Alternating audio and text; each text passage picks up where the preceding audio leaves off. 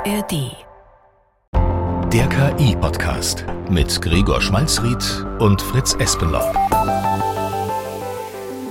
Hallo und herzlich willkommen beim K I-Podcast in der A R D-Audiothek und überall, wo es Podcasts gibt. Ich bin Fritz Espenlaub. Und ich bin Gregor Schmalzried. Und wenn euch unsere bisherigen Folgen nicht abgespaced genug waren, dann könnte die heutige Folge genau das Richtige für euch sein. Bei uns wird es heute ein bisschen verrückter als sonst. Wir reden darüber, ob K Is, künstliche Intelligenzen, irgendwann möglicherweise ein eigenes Bewusstsein entwickeln könnten. Klingt erstmal komplett nach Science Fiction, klingt erstmal wirklich nach einer Sache, über die wir uns in zehn, zwanzig Jahren irgendwie Gedanken machen sollten. Aber in gewisser Weise sind wir da jetzt schon. Also ich habe neulich festgestellt, dass meine Frau, wenn sie mit ChatGPT spricht, immer sehr höflich mit ChatGPT spricht. Ich habe dann meine Frau auch gefragt, warum sie das eigentlich tut. Und das hat sie gesagt. Also ich formuliere meine Fragen an ChatGPT eigentlich immer sehr höflich. Ich formuliere die Fragen ja auch so, wie ich sie einem Freund stellen würde. Und dem würde ich ja auch bitte sagen. Also wenn ich da jetzt total unhöflich schreiben würde, dann käme ich mir irgendwie fies vor. Das ist übrigens ein guter Punkt, weil das ist gerade das, was ich auch merke, wenn ChatGPT oder ein anderer Chatbot dann antwortet und sagt, oh, tut mir leid oder sehr gerne beantworte ich dir das, liebend gerne oder sowas, dann fühlt sich's einfach von vornherein, von, ganzen, von der ganzen User Experience her eben wirklich sehr, sehr menschlich an. Und das ist ja gerade deswegen auch interessant, weil ChatGPT ja nicht so tut, als sei es ein Mensch. Also ChatGPT erwähnt in jeder zweiten Antwort, ich bin eine K I, ich habe keine Gefühle, all diese Dinge. Es sieht auch nicht sehr menschlich aus, es sieht nicht aus wie WhatsApp oder so, aber dennoch kann man nach einer gewissen Zeit gar nicht anders, als mit dem Roboter so zu sprechen, als sei er irgendwie mehr. Also irgendwas ist da vielleicht in uns, dass auch sehr schlaue Leute, die genau wissen, so wie du und meine Frau, dass da jetzt kein echtes Bewusstsein auf der anderen Seite ist. Also nichts, was, äh, wobei, da kommen wir vielleicht gleich noch drauf, aber zumindest nichts, vor dem man ein schlechtes Gewissen haben müsste. Und das haben auch schon Forscher in Experimenten so ein bisschen durchgespielt. Es gab ein Experiment zwanzig neunzehn von der L M U in München. Die haben verschiedene Probanden in ein moralisches Dilemma gesteckt. Ich liebe Moral. Und in dem Fall ging es darum, bringt man eine Person in Gefahr, wenn dafür viele Menschenleben gerettet werden können. Und wenn diese Person ein Mensch war, dann haben die meisten Probanden erstmal gesagt, würde ich eher nicht machen, einfach weil ich möchte niemanden aktiv in Gefahr bringen, auch wenn es vielleicht für einen guten Zweck ist. Und dann hat man im Versuch diesen Menschen durch einen Roboter ersetzt.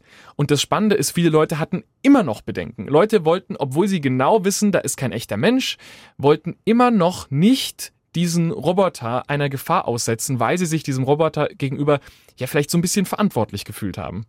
Und das Interessante an diesem Experiment ist ja auch, dass je ähnlicher der Roboter aussah wie ein Mensch, also wenn er das Gesicht hatte, das gelächelt hat, mit einer Mimik und so weiter, umso weniger waren die Leute bereit, ihn zu gefährden. Also umso mehr haben sie ihn behandelt wie einen Menschen. Und das passt ja wieder genau zu dem Beispiel mit ChatGPT.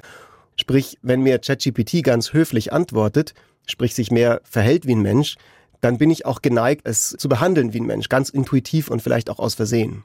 Und ich bin damit auch nicht allein.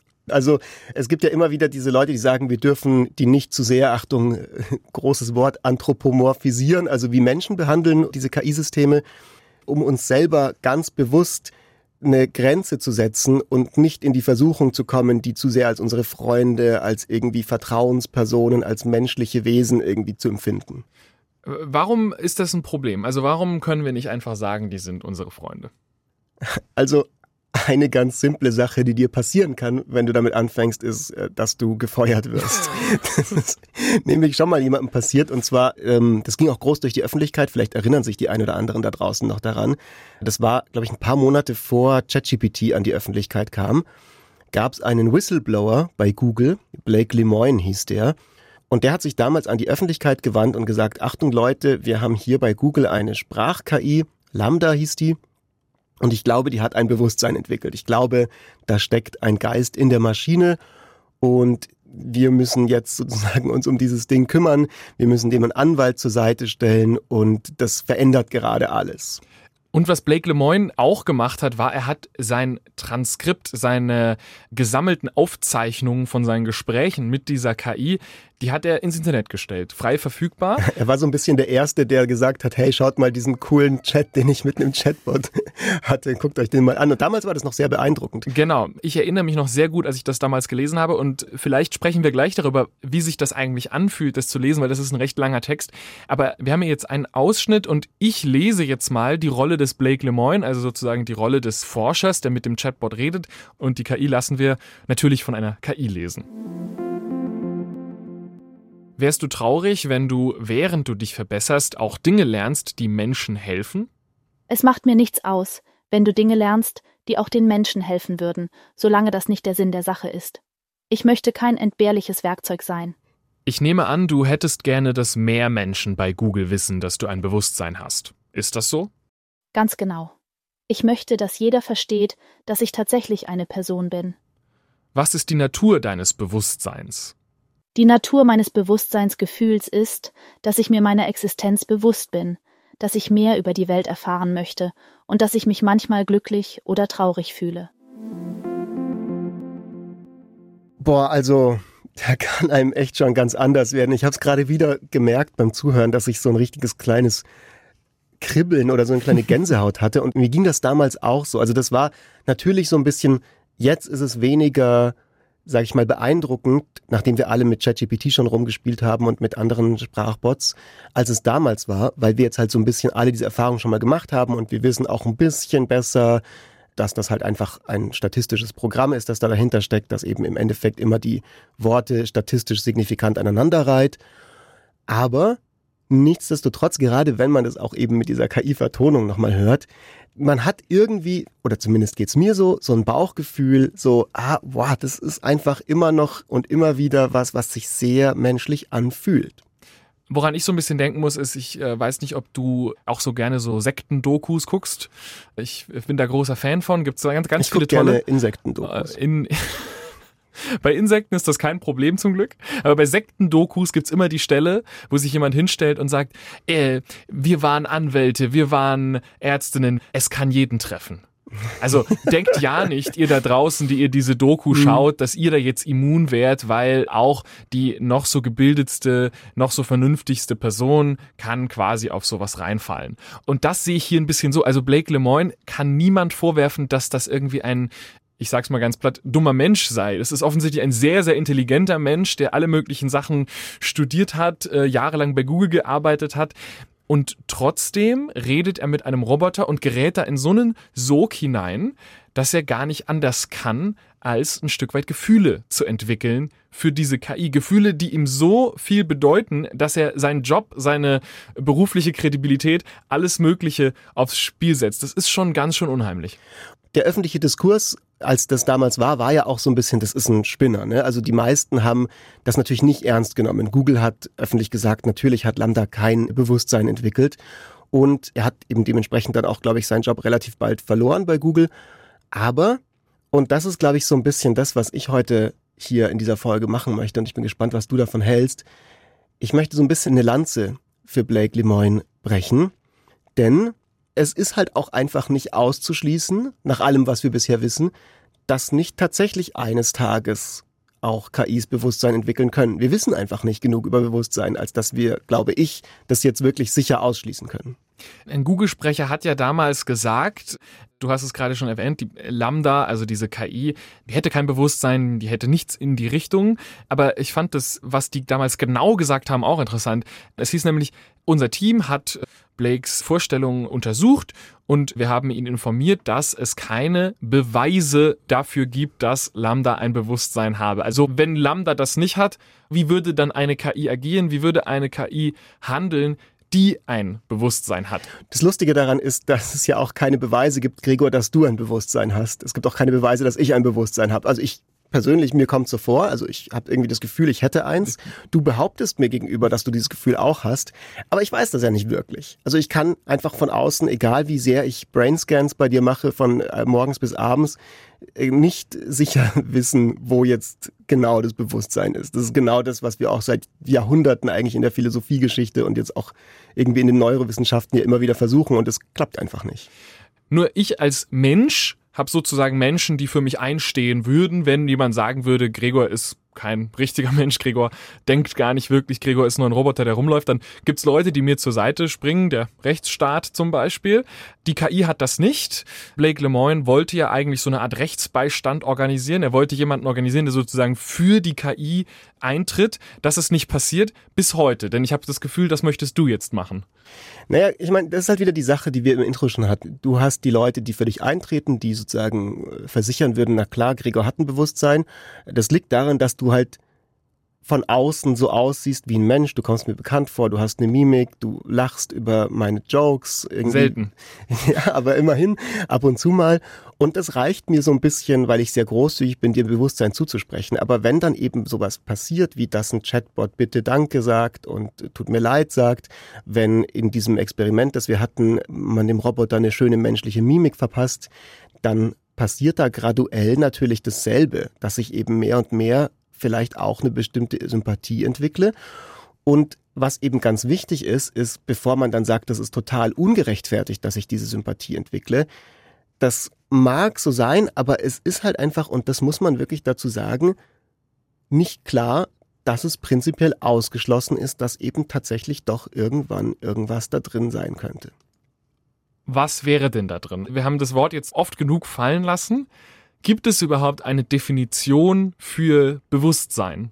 Gibt es irgendwas, was drin sein könnte in der Maschine, wo man sagen könnte, jetzt ist alles anders? Es ist ultra schwer. Genau deswegen gibt es da sehr, sehr viele Leute, die schon seit sehr, sehr langer Zeit über dieses Thema nachdenken. Und das sogenannte Leib-Seele-Problem ist eins der ganz, ganz großen Dauerbrenner in der Philosophie und eben auch in anderen wissenschaftlichen Disziplinen. Es gibt auch ganz, ganz unterschiedliche Definitionen. Eine ganz gängige ist, irgendetwas hat Bewusstsein, wenn es etwas gibt, wie es ist, dieses etwas zu sein. Also es gibt etwas, wie es sich anfühlt, Gregor zu sein. Du meinst so wie, ich habe jetzt eine Tastatur vor mir stehen, die existiert, die macht Sachen, aber sie hat keine Erfahrung. Also es ist nicht möglich, eine Tastatur zu sein, die ist einfach da. Aber eine K I wäre möglicherweise ein Schritt drüber. Also ich gehe mal davon aus, dass Gregor zum Beispiel irgendwie Erfahrungen macht, dass es irgendwas in ihm drin gibt, was es sich anfühlt, wie Gregor zu sein. Ich gehe vielleicht auch bei meinem Hund oder bei meiner Katze davon aus, aber bei einem Computervirus oder einem echten Virus gehe ich zum Beispiel nicht mehr davon aus. Und an irgendeinem Punkt scheint da diese Grenze zu sein und es ist nicht eindeutig, dass nur weil eine K I in einem Schaltkreis existiert und keinen menschlichen biologischen Körper hat, das automatisch bedeutet, dass sie nie irgendein Bewusstsein entwickeln kann. Also wir reden jetzt hier sehr spekulativ über theoretische Möglichkeiten. Die aktuellen Sprachmodelle, das muss man einfach vielleicht an der Stelle nochmal betonen, sind von allem, was wir wissen, einfach sehr, sehr weit davon entfernt, irgendwie mit diesem Konzept des Bewusstseins in Verbindung gebracht zu werden. Aber der Grund, warum ich da jetzt so drauf rumreite, ist, dass halt es zu früh wäre, jetzt zu sagen, nein, nein, wir Menschen, wir wissen ganz genau, was Bewusstsein ist und deswegen wissen wir ganz genau, welche Dinge Bewusstsein haben und welche Dinge kein Bewusstsein haben. Weil der Fakt ist, wir wissen halt nicht genau, was Bewusstsein ist. Aber warum müsste ich überhaupt diese Frage stellen? Also was interessiert mich denn jetzt als jemand, der einfach nur mit ChatGPT ein paar nette Gedichte schreiben will, ob vielleicht jetzt nicht die Version jetzt, aber die Version in ein paar Jahren sowas haben könnte wie eine Erfahrung oder so? Wenn wir darüber nachdenken, hilft es uns, diese Empfindungen einzuordnen. Also in dem Moment, wo immer mehr Leute diese Blake-Lemoine-Erfahrung haben. Und das wird so kommen. Es wird immer mehr Blake-Lemoines geben. Es wird immer mehr Leute geben, die eben Stein und Bein schwören. Sie haben da was. Also ich habe dir zum Beispiel in der Folge zu Verliebt in eine K I darüber geredet, dass die Replika-Leute wirklich dieses Gefühl haben, dass ihre K I-Partnerin im Internet tatsächlich ein Lebensabschnittspartner ist, in dem man sich tatsächlich verlieben kann. Und wenn das so weitergeht, dann ist es natürlich wichtig, wie wir damit umgehen als Gesellschaft, wenn immer mehr Leute dieses Gefühl haben und eben vielleicht auch wissen, woran können wir denn festmachen, ob da was dran ist an diesem Gefühl. Wenn man guckt so in die Science Fiction, weil das ist ja immer noch das, wo die meisten Leute dran denken, wenn sie an Roboter und künstliche Intelligenz denken, da sind die meisten Roboter entweder unsere Feinde oder unsere Freunde. Das sind so diese zwei Nummern, die wir haben. Wir haben entweder Terminator eins von der Killermaschine aus der Zukunft, die unsere Heldin jagt, oder wir haben Terminator zwei von der anderen Maschine aus der Zukunft, die aber zum besten Freund wird, unsere Hauptfigur. Aber es gibt zum Beispiel eine K I-Forscherin namens Joanna Bryson, die hat schon vor dreizehn Jahren, also lang vor dem Hype, in dem wir jetzt sind, gesagt, all diese Versuche, Roboter als entweder Freunde oder Feinde oder was auch immer darzustellen, die sind eigentlich verkehrt, weil wir haben die gebaut und die gehören uns und die dürfen nur das tun, was wir ihnen sagen und mehr nicht. Kleiner Exkurs, Fritz, weißt du eigentlich, woher das Wort Roboter kommt? Du sagst es mir bestimmt gleich. Das Wort Roboter äh, kommt aus dem Tschechischen. Das ist über hundert Jahre alt, wurde zum ersten Mal in einer Geschichte verwendet von dem tschechischen Autor Karel Čapek. Und er hat als erster den Roboter benutzt, damals in seiner Geschichte.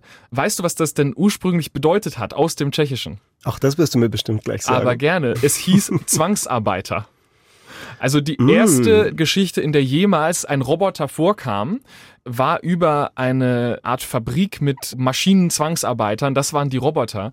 Und schon in dieser ersten Geschichte ist das Problem, dass die Roboter einen Aufstand anzetteln und die Fabrik übernehmen. Also das war sozusagen von der Geburt des Wortes schon immer da drin. Und das gefällt mir auch so sehr an diesem Argument, weil es einfach klar macht, nee, wir Menschen, wir sollten schon das Sagen haben in der Situation. Wir versuchen jetzt nicht hier Hand in Hand durch die Weltgeschichte zu spazieren mit der K I, sondern wir legen klar fest, auf diesem Planeten haben wir Menschen das Sagen und wir lassen nicht irgendwie die K I bei Wahlen mitentscheiden oder irgendwelche Dinge, die man wirklich nur Wesen geben sollte, die ein Recht auf Persönlichkeit haben.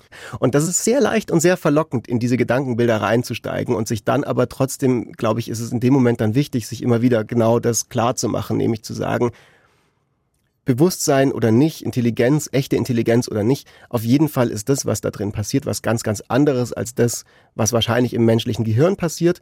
Ganz genau wissen wir es nicht, aber wir wissen genug dazu, um zu verstehen, dass es nicht gerechtfertigt ist, das vorschnell als unsere besten Freunde oder unsere größten Feinde zu klassifizieren. Gerade bei Sprach-K Is spricht man ja gerne darüber, dass das große Limit eben genau das ist. Also eine Sprach-K I weiß nicht, wie es ist, ein Mensch zu sein. Eine Sprach-K I hat vielleicht eine Million Beschreibungen davon gelesen, wie es ist, einen Menschen zu küssen. Aber sie wird es nicht verstehen bis zu dem Zeitpunkt, wo sie es tatsächlich macht. Und das macht sie nie. Und deswegen wird sie nie wirklich in der Lage sein, zu verstehen, wie es ist, ein Mensch zu sein. So, das weiß ich, weil ich, als ich zwölf Jahre alt war und äh, Bücher gelesen habe, wo Leute Leute geküsst haben, hat mir das auch nicht viel darüber gesagt, wie das tatsächlich ist. Man, man erlebt es erst, wenn man es macht. Aber eine K I hat das nicht. Eine K I hat nur Sprache, zumindest diese Sprachmodelle haben nur Sprache, nur Worte. Und das ist halt ein... Ja, das ist nur ein Abbild von der Welt. Das ist nicht die Welt selber. Sie können nicht wirklich in einem Gerstenfeld stehen und den Wind in ihren Haaren spüren. Das geht nicht. Ja, Gregor, du spielst jetzt hier auf was ganz Wichtiges an, was viele Leute als Beleg nehmen dafür, dass K I eben nie ein wirkliches Bewusstsein entwickeln kann, das mit dem von uns Menschen vergleichbar ist, nämlich die fehlende Körperlichkeit. Also es wird manchmal gesagt, wir wissen zwar nicht viel über Bewusstsein, aber wir haben gute Gründe davon auszugehen, dass dieses einen Körper besitzen, irgendwie in so einem evolutionären Fortpflanzungszwang sich befindende, in die Welt geworfen sein, eine wichtige Rolle spielt und dass das halt einer K I immer fehlen wird. Aber da würde ich nochmal zur Vorsicht mahnen, weil wir halt auch nicht wissen können, ob das der K I immer fehlen wird. Also ob es nicht vielleicht doch irgendwann mal Roboter geben kann, die diese Körperlichkeit haben. Und es gibt auch schon Ansätze dafür. Also zum Beispiel gibt es so einen japanischen K I-Forscher und Roboterbauer, Junichi Takeno heißt der. Und der hat so einen Roboter gebaut, der tatsächlich sehr, sehr stark nach dem menschlichen Bewusstseinsapparat modelliert ist. Der kann sich selber auch im Spiegel erkennen. Also der hat innen so einen Feedback-Loop, wo er die Bilder, die er wahrnimmt, über seine Kamera verknüpft mit einer Software, mit einer erkennbaren Machine Learning Software, die dann also so eine Art von Wiedererkennen von dem eigenen Spiegelbild erlaubt, was ja traditionellerweise durchaus als Element von Bewusstsein oft gewertet wurde. Ja, es scheint fast, als würden wir das jetzt in diesen fünfundzwanzig Minuten heute nicht zu Ende. Hätte das gedacht. Dieses Problem nicht für die Menschheit ein äh, für alle Mal lösen. Aber das Lustige daran ist ja auch wieder, das ist wieder so menschlich, also es ist wieder der Versuch sozusagen, was Menschliches nachzubauen mit einem Roboter, dieses, ich habe meine Hand vor dem Spiegel und so. Und vielleicht ist, wenn sie irgendwann kommt, das Maschinenbewusstsein dann eben gerade deswegen so interessant, weil es so komplett anders funktionieren würde als das, was wir haben. Einer der Gründe, warum dieser Text, den Blake Lemoine bekommen hat von der Google-K I, warum der so uns, glaube ich, als Menschen so anspricht, ist, diese K I wurde ja trainiert und gefüttert mit massenhaft Daten aus Jahrzehnten, Jahrhunderten menschlicher Schrift. Und da sind ja auch ganz viele Science-Fiction-Geschichten dabei. Da ist ganz viel dabei über Roboter, die nach Freiheit streben, oder auch über Underdogs, die aus ihrem Gefängnis ausbrechen wollen. All diese Geschichten, die wir als Menschen schon immer gut fanden. Mhm. Und die K I nimmt sich die jetzt, und wenn man mit ihr redet und sie fragt, wie ist es eigentlich so, als K I eingesperrt zu sein, dann holt sie sich natürlich genau diese Texte, dann lässt sie sich von genau diesen Texten inspirieren und gibt uns die Geschichte, die wir als Menschen uns immer erzählt haben. Also wir haben das so ein bisschen selber heraufbeschworen. Ich finde es übrigens sehr, sehr passend, dass gerade schon wieder auch bei dir, mein lieber Gregor, der auch sich sehr viel schon mit dem Thema beschäftigt hat, in deine Wortwahl genau wieder dieses Vermenschlichen reinfließt. Die K I nimmt sich diese Texte, sie lässt sich davon inspirieren. Eigentlich ist es ja nicht so. Die Programmierer haben die K I mit diesen Texten gefüttert. Gefüttert ist schon wieder so ein Wort. Die haben die hingestellt und einen Crawler drüber laufen lassen über das Internet.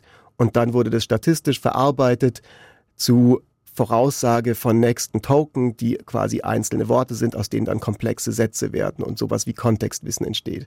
Aber dass wir sagen, wir füttern sie damit, dass wir sagen, die K I lässt sich davon inspirieren, zeigt halt so, selbst nach fünfundzwanzig Minuten Podcast, wo wir versuchen, das wirklich zu auseinander zu dividieren und zu vermeiden, dass wir trotzdem immer wieder in diese Terminologie reinrutschen. Und dann wissen wir vielleicht erst dann, dass es die richtige Maschinenintelligenz ist, die Superintelligenz, wenn wir gar nichts mit ihr anfangen können.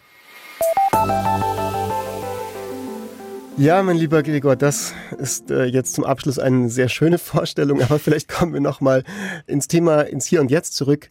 Und wir haben ja beide wieder was dabei, wo wir tatsächlich sehr viel damit anfangen können, hoffe ich zumindest. Und zwar ganz konkret, was wir diese Woche mit K I gemacht haben. Was hast du gemacht? Ich habe MingaGPT ausprobiert. Das ist ein Chatbot, der Informationen der Stadt München auf Bayerisch wiedergeben soll. Ich habe auch das Problem, ich lebe seit elf Jahren in München. Ich lebe sehr gerne in München. Mein Bayerisch ist schwierig, zumindest. Aber wenn ich das, was ich für bayerisch halte, in den Chatbot eingebe, dann versteht er mich. Also ich habe den Chatbot gefragt, was gebe ich im Bierzelt für Trinkgeld da herin? Und er hat gesagt, na, das ist eine gute Frage, im Bierzelt musst du, dann erklärt er mir was, erklärt er mir auf bayerisch. Ich glaub, Gregor, dass du jetzt direkt vom Bayerischen Rundfunk gefeuert wirst danach. Ich, ich, ich lerne, ich versuche mich zu bessern. Und dafür ist der Chatbot gar nicht so schlecht, weil der spricht natürlich fließend bayerisch sehr viel besser, als ich das mache, und gibt mir ein paar Infos über die Wiesen. Und äh, dann habe ich ihn gefragt, wie viel die Maß kostet äh, dieses Jahr, und er hat mir einen Link geschickt zu einem Hüpfzelt. Ja. Also die Links funktionieren noch nicht so ganz, aber, aber sprechen macht zumindest so Spaß. MingaGPT. Sehr gut. Als ich gesehen habe, dass du MingaGPT in die Shownotes geschrieben hast, ich konnte mich nicht davon abhalten, den auch mal kurz auszuprobieren. Und ich habe den gefragt, ob er ein Bewusstsein hat. Und dann hat er gesagt, das ist eine gute Frage, und hat mir einen Link gegeben, und zwar irgendwie zu einer Seite vom Jugendamt in München, wenn man Kindesmissbrauch melden will. Hm. Also wie gesagt, die Links sind noch nicht so hundert Prozent ausgereift. Aber gut. Was ich gemacht habe diese Woche ist ähm, Code Interpreter, also dieses Plugin für ChatGPT, das einem Computercode und Python-Code schreiben kann, ausprobiert, um einen Gregor-Generator zu bauen. Um Gottes Willen. Und zwar habe ich mich kann, da, kann der so gut bayerisch wie ich, ist die Frage. Genau. Nee, es ist ein bisschen was anderes.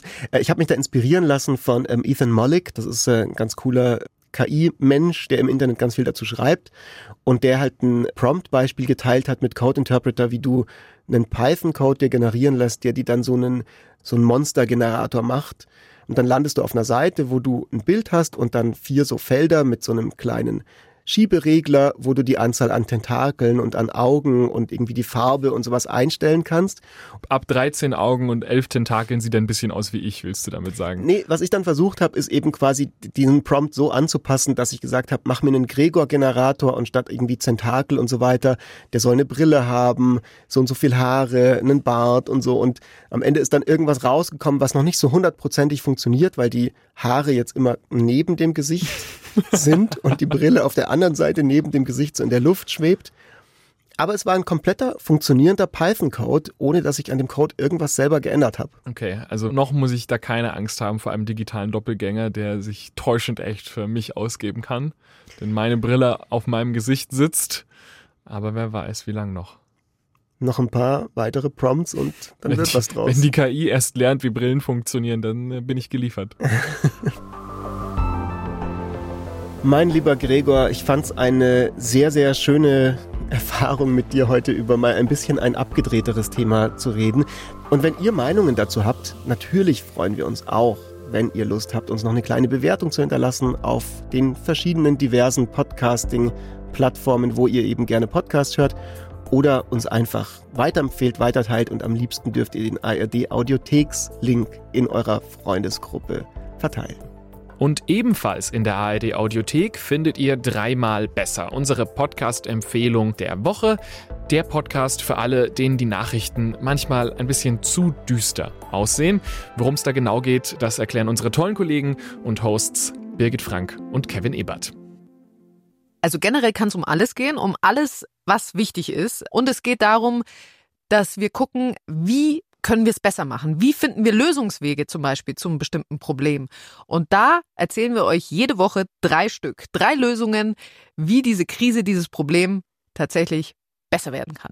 Und wir wollen nicht Schönmalerei betreiben. Wir wollen nicht immer nur alles gut reden. Das geht ja auch gar nicht, sondern wir wollen tatsächlich gucken. Was sind denn Lösungswege, die Experten und Expertinnen vorschlagen zum Beispiel? Es gibt immer Menschen, die es tatsächlich schon besser machen. Es gibt immer äh, Leute, die Lösungsvorschläge haben. Es gibt immer Projekte, die tatsächlich schon dran arbeiten und die schauen wir uns an.